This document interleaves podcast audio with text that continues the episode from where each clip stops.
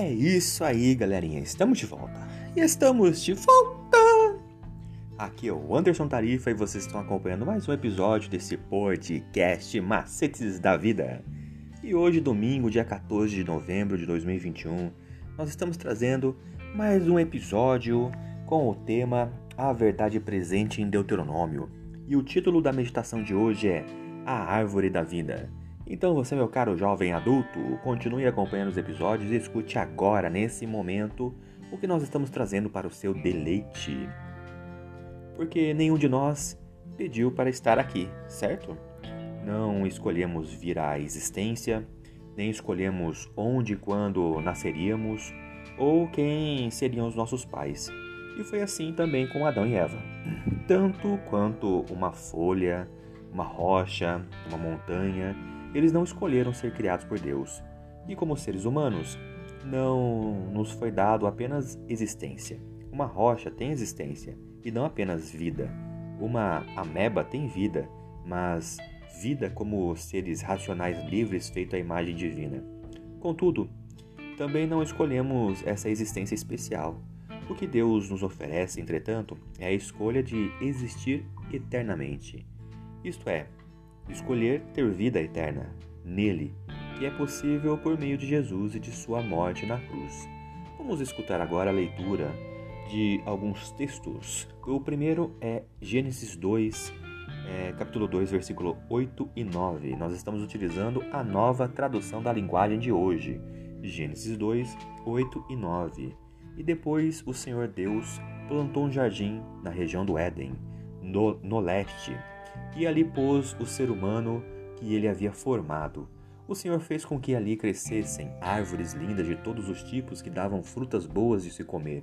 E no meio do jardim ficava a árvore que dá vida e também a árvore que dá o conhecimento do bem e do mal. E o próximo seriam os versículos quinze a dezessete. Então o Senhor Deus pôs o homem no jardim do Éden para cuidar dele e nele fazer plantações.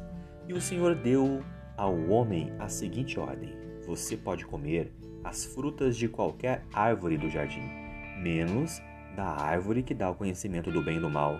Não coma a fruta dessa árvore, pois no dia em que você comer, certamente morrerá.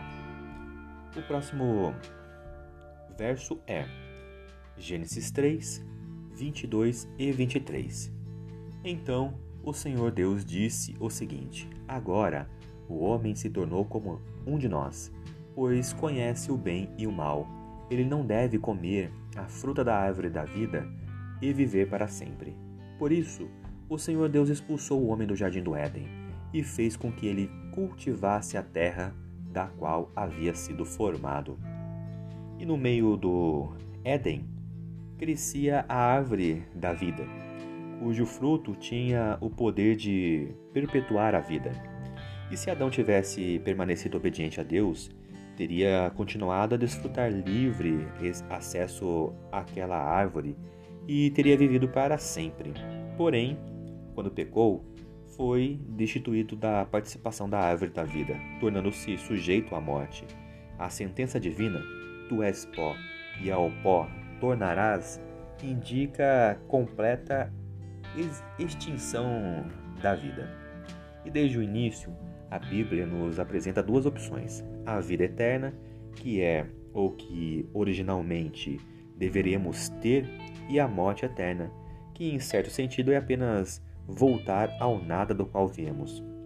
E é interessante observar que a árvore da vida, cujo fruto floresce é, imortalidade, é, aparece pela primeira vez no primeiro livro da Bíblia e reaparece no último, lá em Apocalipse, Apocalipse dois, sete e vinte e dois, dois.